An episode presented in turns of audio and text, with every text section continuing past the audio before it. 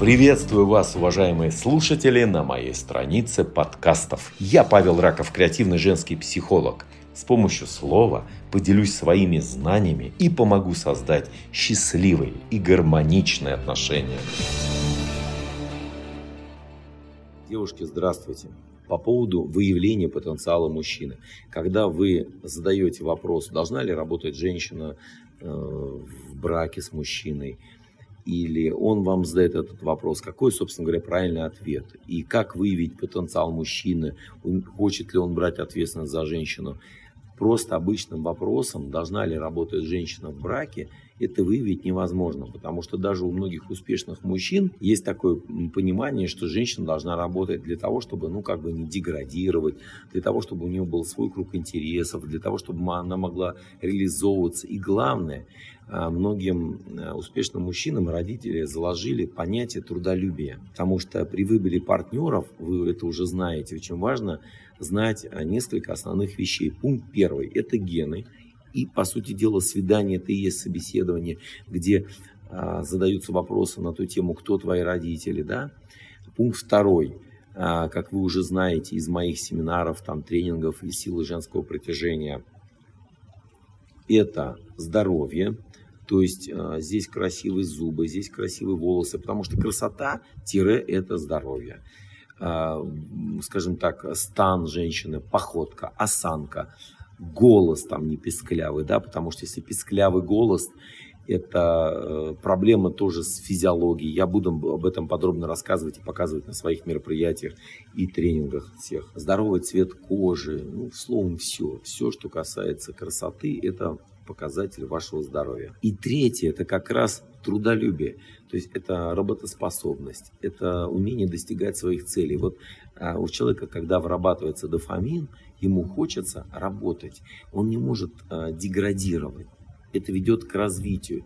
Это связано с э, интеллектуальным рейтингом девушки и мужчины. Поэтому, когда девушка трудолюбива, она всегда была испокон веков в цене.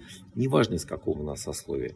То есть это способность создавать э, ценности это активная жизненная позиция лежит в основе этого трудолюбия. Короче, у такого человека, что у мужчины, что у женщины, вырабатывается дофамин. То есть некий гормон желания, и когда есть этот гормон желания в огромном количестве, в достаточном количестве, то хочется совершать какие-то поступки. Не хочется ждать у моря погоды, а хочется действовать. Поэтому, когда человек долго не работает, он просто перестает вырабатывать этот гормон. А этот гормон известный также как гормон удовольствия и женщина перестает радоваться жизни. То есть, короче, а, трудолюбивые женщины, они более счастливые, чем те, кто ведет праздный образ жизни. Им постоянно что-то не то, они мямлят, а да да да ищут как-то вот э, перекладывать ответственность на кого-то за свое счастье. Я думаю, что вы встречали таких людей в достаточном количестве, что мужчин, что женщин. И четвертое, это показатель этого трудолюбия, это уже образование, достижения реальные, социальные достижения –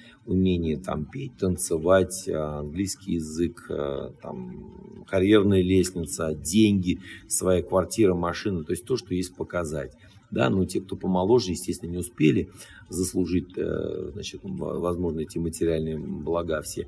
Со временем, естественно, они это заработают благодаря трудоспособности. Ну и четвертое – это любовь к себе и уважение к себе, то есть некое отношение к себе является простите, не четвертым, а пятым пунктом основным вот э, в этом рейтинге, который я говорю о том, э, о чем нужно говорить на свидании с мужчиной. И через раскрытие своих интересов по этим пяти пунктам мужчина начинает также задумываться о своих интересах э, и раскрывать свои карты. То есть, грубо говоря, знаете, по умолчанию, если вы вскроетесь, девчонки, если кто-то в карты играл вот, в определенные игры, то мужчина тоже скрывается. Если вы доверитесь, он тоже доверяет. Если вы расскажете что-то на эту тему, то мужчине тоже хочет рассказать на эту тему. Ну, я думаю, не только мужчине, девушкам то же самое.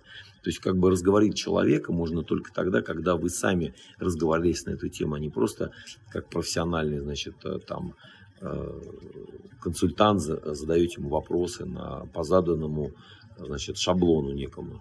Поэтому в коучинге, вот, который мы проходим с э, ведущими консультантами, с теми, кто у нас а, значит, обучается в нашем факультете, на, ну, в нашем институте, мы отрабатываем искусство, по сути дела, вот то, о чем я говорю, как грамотно задавать вопросы. Ну, если коротко, в основе этого лежит э, возможность раскрыть вопрос шире. То есть, к примеру, почему ты так думаешь?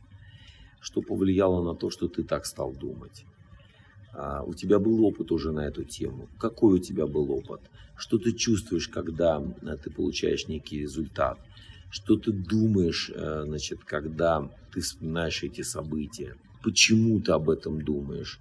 А зачем?